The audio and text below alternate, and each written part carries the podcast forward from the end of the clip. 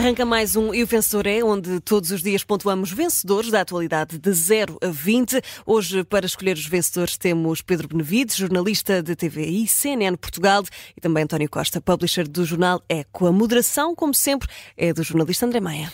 Pedro Benevides, António Costa, bem-vindos. Que bom é ter-vos por aqui nesta manhã dia. de domingo. E bom ano, dispostos. Bom, bom ano. é verdade. Ainda é podemos. Ainda podemos, sim. Uh, dia 21, dia 21. Eu acho que dia pode. 21 já está Até ali no fevereiro, limite. acho que fevereiro é o limite. Ah, não, o sim. Miguel Ah, Serrão disse que até dia 21. Sim, é verdade. Não ouviste Eu o ouvi, programa. eu não ouvi. o Não, programa por acaso não, por acaso Ouvi. não estava a ouvir. Estava aqui a ler as minhas notas para o. Em que até podcast. dia 21. Em podcast por, pratos, fazê-lo, pratos vou nunca antes navegados, com André Maia, também com Filipe Duarte, já agora.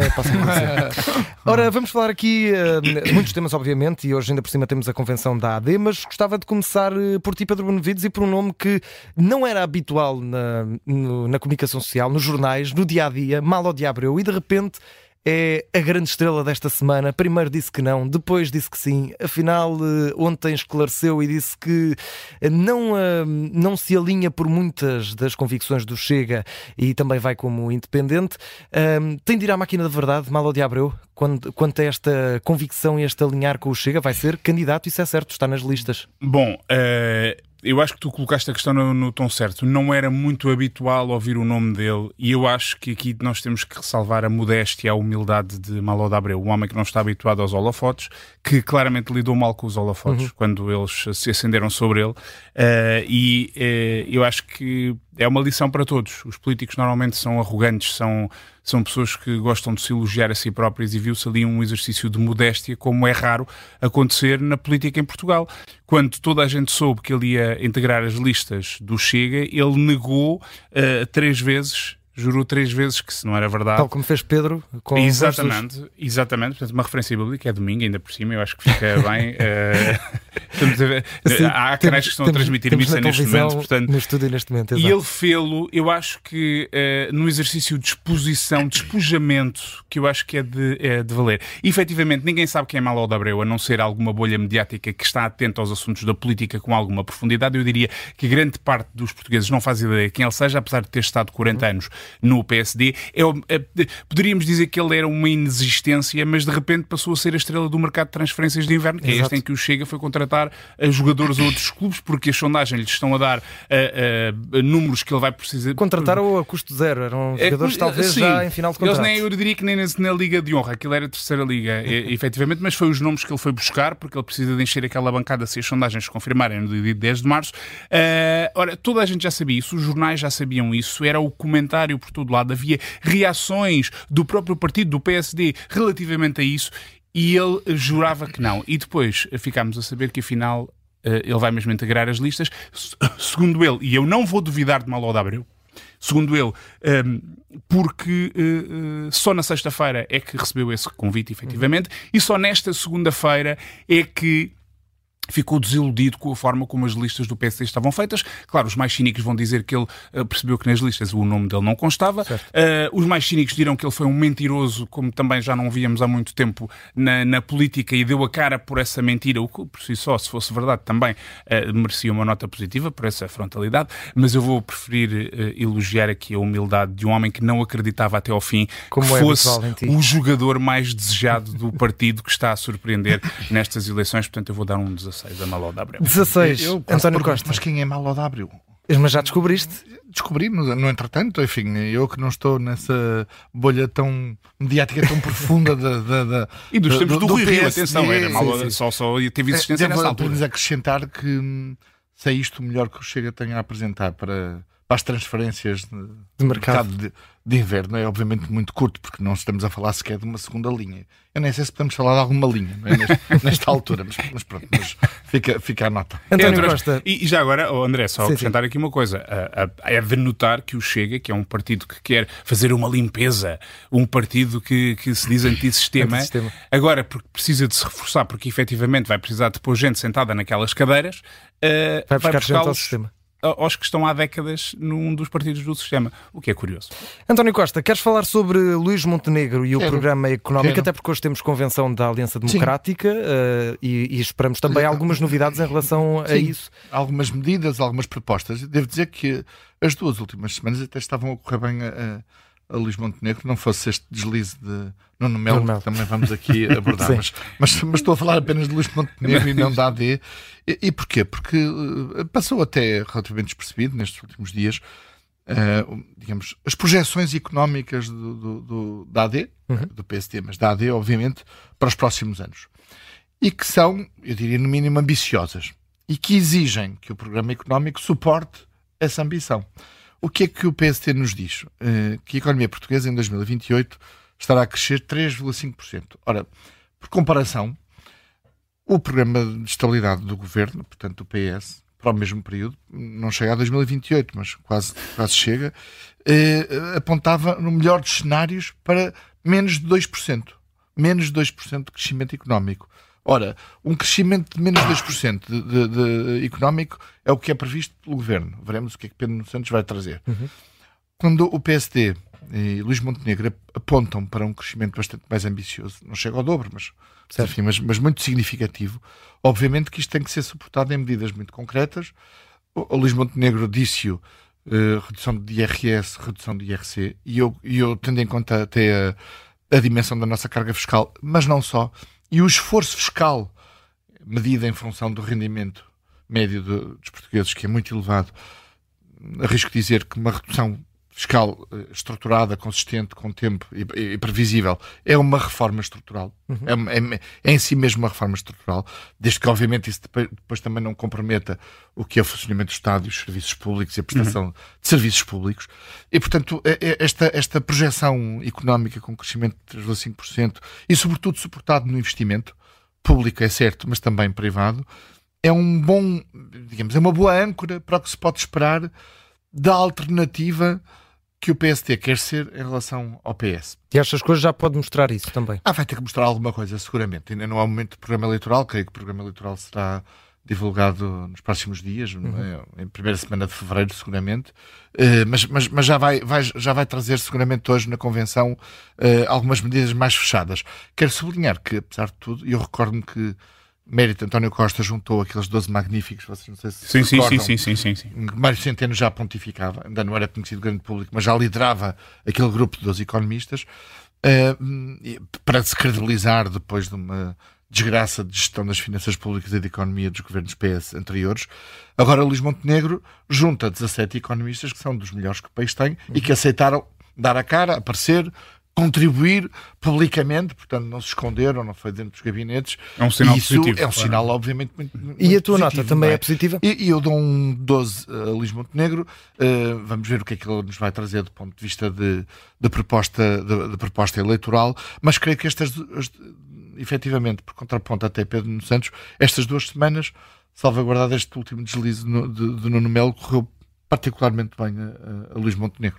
Ora, aqui o Luís Montenegro, com uma nota positiva, Pedro Benevides, queres falar do parceiro maior de Montenegro nesta altura, Nuno Melo, que neste, neste momento acaba também uh, de chegar ao Centro de Congressos do Estoril, já e lá reparaste iremos. na agitação com claro, que uh, foi recebida a chegada dele, jornalistas a rodearem-no como eu acho que há muito tempo Nuno Melo não tinha uma sim, recepção sim, destas. Este protagonismo, estamos a falar das declarações à CNN Portugal, em que Nuno Melo admitiu que poderia viabilizar um governo do Partido Socialista, sendo que, entretanto, já veio desmentir também, uh, ou já veio corrigir, no fundo, as declarações.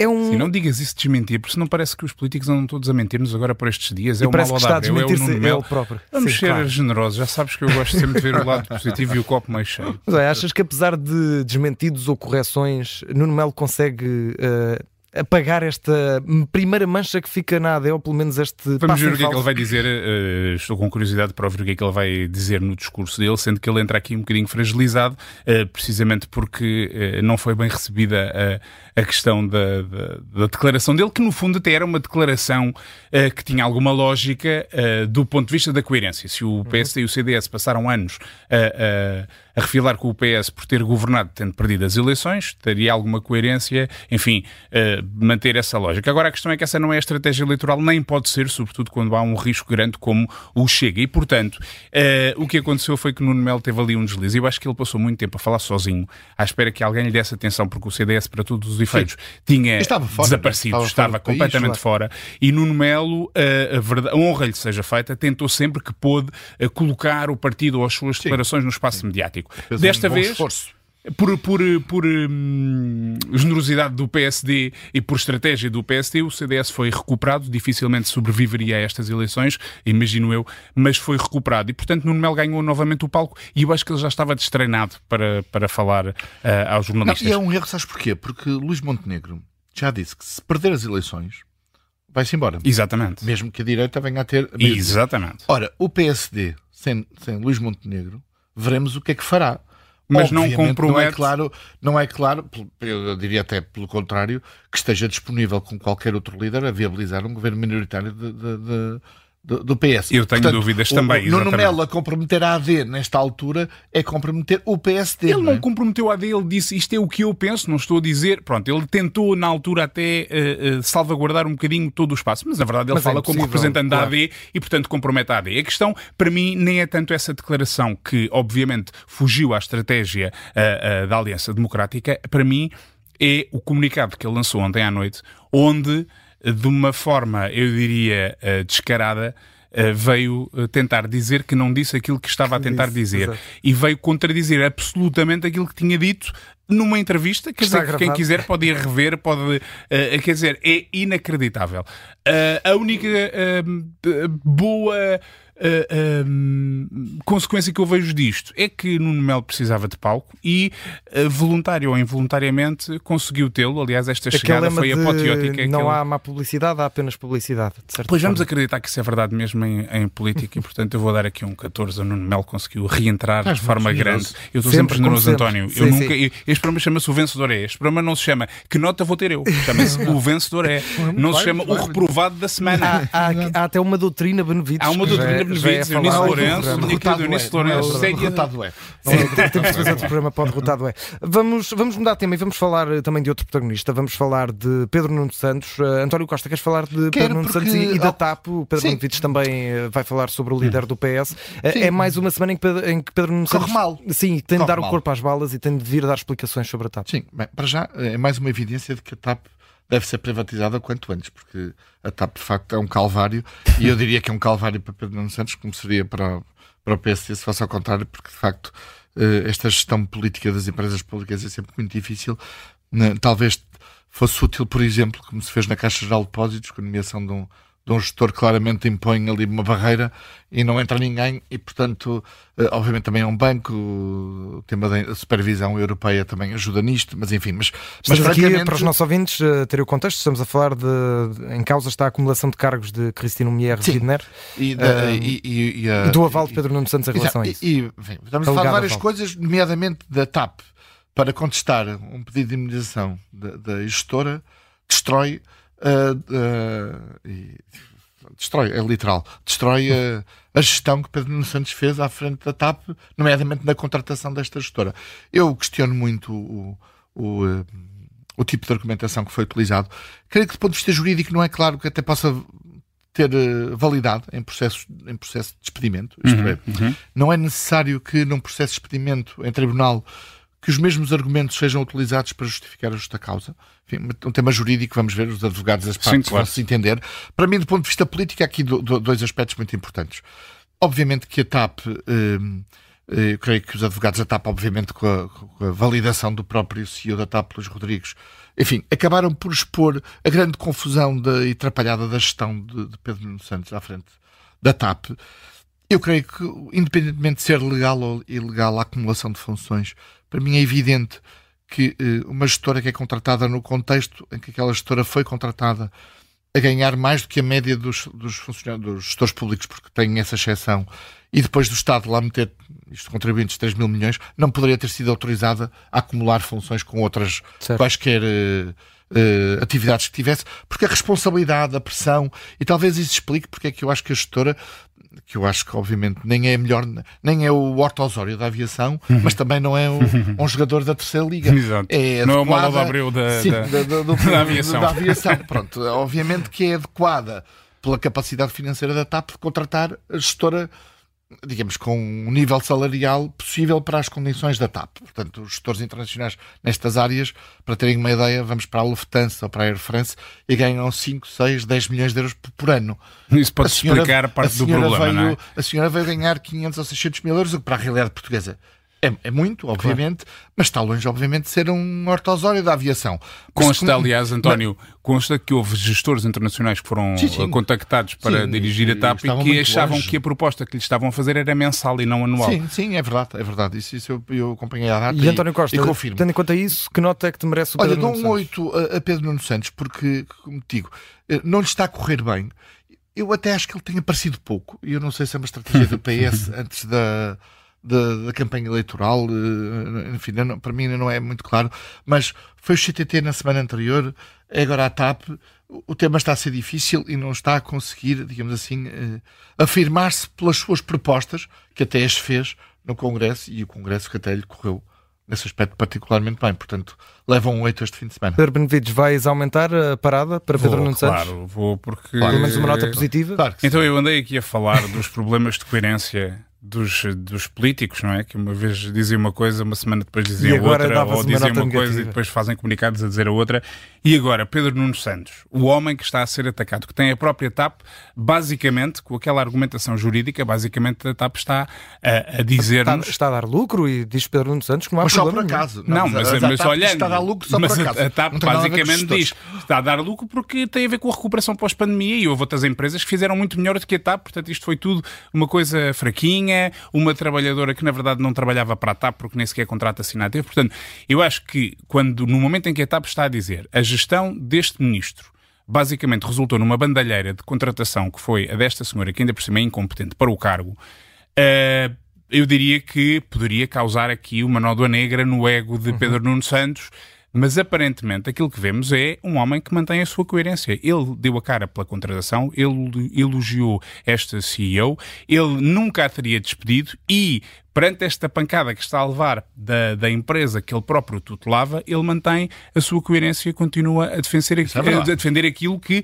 para muitos seria já neste momento indefensável. Mas ele continua coerente a, a, dar a cara, a dar o peito às balas. Vamos ver se o colete aguenta até às eleições de, de 10 de março. Não foi ele despediu a senhora e a senhora foi objetivamente mal despedida. Isto é sim, sim. Má, bruta... Uma má fundamentação do despedimento, um processo em que a senhora nem foi ouvida antes de ser anunciada ao, ao, mundo e ao país que ela estava a ser despedida, e Pedro Nuno Santos, nesse aspecto, obviamente tem esse, esse, esse, esse ponto positivo, que até já disse publicamente que não a teria despedido. Uhum. E, portanto, o que agrava ainda mais, eh, como estamos aqui a conversar, esta, esta, esta contradição entre o que é que a TAP diz da forma como aquilo foi feito. Que é uma coisa inacreditável. Quer dizer, a pessoa lê aquilo e não, não, não consegue acreditar. Sim. Não é possível. É verdade que todo este processo, e, e, o, e, o, António estava aqui a recordar que efetivamente o despedimento de, de Christine Weidner foi assim uma coisa uh, uh, absurda, não é? Foi, uh, na altura, ela foi despedida e depois os fundamentos para o despedimento só terão sido pensados no dia seguinte, sim, depois de ter sido anunciado sim. o despedimento Mas havia parecer e não havia, afinal já havia não havia parecer, afinal não havia parecer, havia não sei o quê.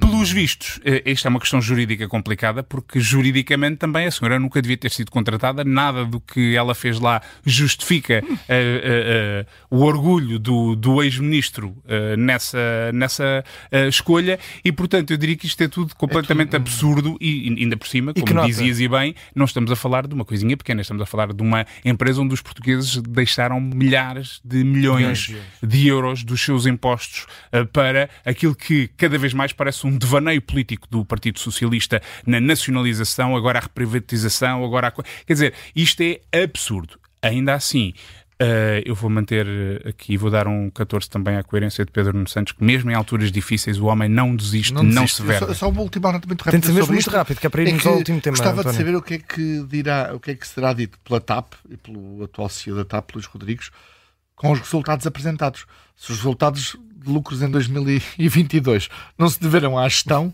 os 2023 também se calhar não se devem claro, então, vou ver, vamos ver o que é que vai dizer. Se calhar agora qual, já é, qual agora será já. o argumento. Ora, vamos terminar e temos apenas uh, dois minutos, um minuto e meio para, para cada um. Uh, Pedro Benevides, começo por ti agora. Vamos falar de Duarte Cordeiro, que já sabemos não vai pertencer às listas de candidatos ao Parlamento pelo Partido Socialista, por opção própria. Uh, diz que é por motivos pessoais, que a política neste momento é um lugar tóxico. Relembro que está aqui envolvido em dois casos. Duarte Cordeiro. Eu não sei porque é que ele diz isto, tendo em conta o que nós andamos a falar aqui durante estes eh, Achas que é coerente minutos. também? Falávamos muito de coerência há pouco, Pedro Nuno Santos. Achas que é uma lógica coerente de Duarte Cordeiro ao afastar-se agora? Olha, o que eu acho uh, e agora sem ironia. Uh, não sei se os ouvintes estão a achar que eu tenho sido irónico nestas notas que tenho dado, mas agora quero esclarecer que não há qualquer pinga de ironia aqui naquilo que eu vou dizer.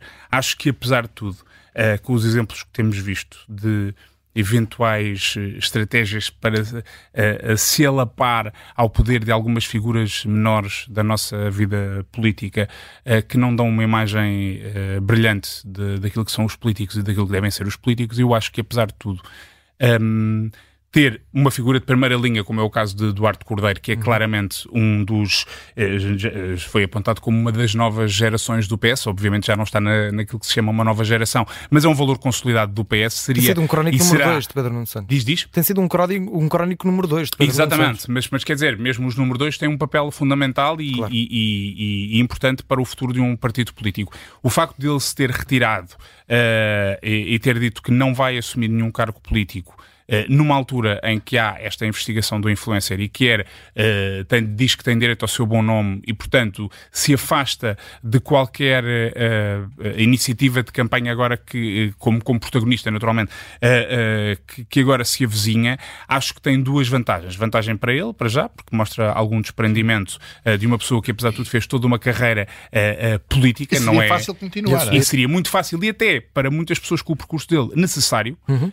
Um, ele saiu, acho que é bom para ele e acho que também é bom para, para o Partido Socialista porque evita uh, ser uh, ele próprio um elemento tóxico numa, numa campanha, como percebemos, já tem muitas gavetas uh, que Pedro Nuno Santos tem de arrumar e ainda não conseguiu. E que Portanto, nota é que dás? Eu, eu vou-lhe dar um 18 porque isto não é uma, sim, sim. uma atitude que nós vemos muito frequentemente. Eu, António Costa. sempre, nunca sou tão generoso como o Pedro, mas dou-lhe um 16 porque acho Sei que eu sou professor fixe, António muito nobre de Duarte Cordeiro e, e, clarificadora. E clarificadora. António Costa, terminamos contigo a Sim. Congresso do Jornalismo, o quinto Congresso, sendo que está a decorrer nesta altura também. Nós não, não estamos lá porque estamos aqui também hum. a fazer jornalismo. Uh, e, e é uma semana rápidas. e é um Congresso muito marcado também, obviamente, pela questão da Global Media. Sim, é, toda, obviamente toda a todos esperamos que todos os jornalistas, todos os leitores, eh, todos que uh, leem o Jornal Notícias, o Diário de Notícias, o Jogo, que ouvem a TSF, uhum. que o problema se ultrapasse tão rapidamente quanto possível e que encontrem um caminho. Eu queria olhar para, para o aspecto um bocadinho mais amplo. Hum, por um lado, hum, sendo eu não quero ser um otimista irritante, né? o outro António Costa. Mas não, o teu não nome é exato. Mas eu tenho que tentar, vou tentar, enfim, sem ser otimista irritante, Mas num tentar minuto. contrariar num minuto o que é esta. Hum, este, este registro, este discurso de sobrevivência que eu acho que não ajuda à nossa profissão, uhum.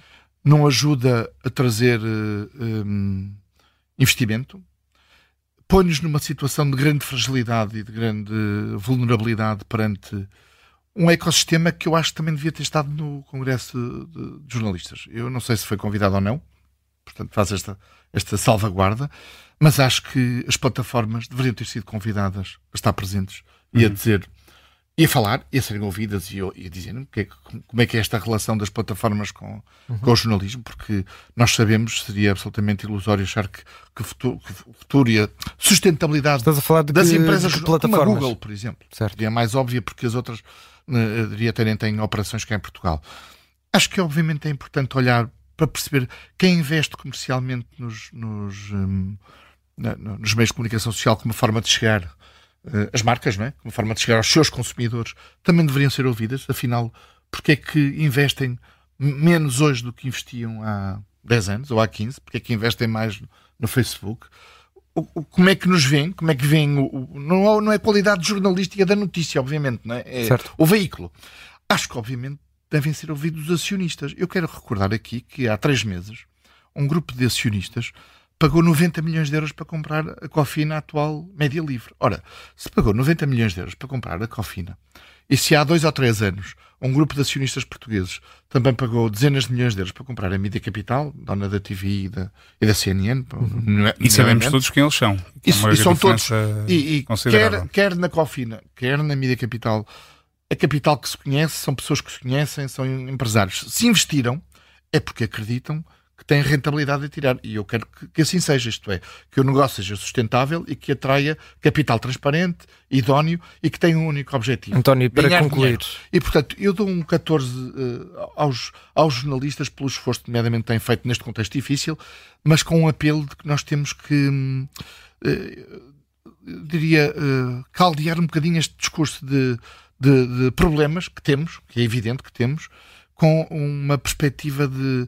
Não é mais pragmática. ilusória, mas, mas, mas positiva de que temos um papel a fazer, estamos a fazê-lo, estamos aqui agora, e, e, e, que é um setor que não é, que não tem de ser uma fatalidade, nem dá prejuízo, nem viver de mão estendida com o Estado, que eu isso também recuso.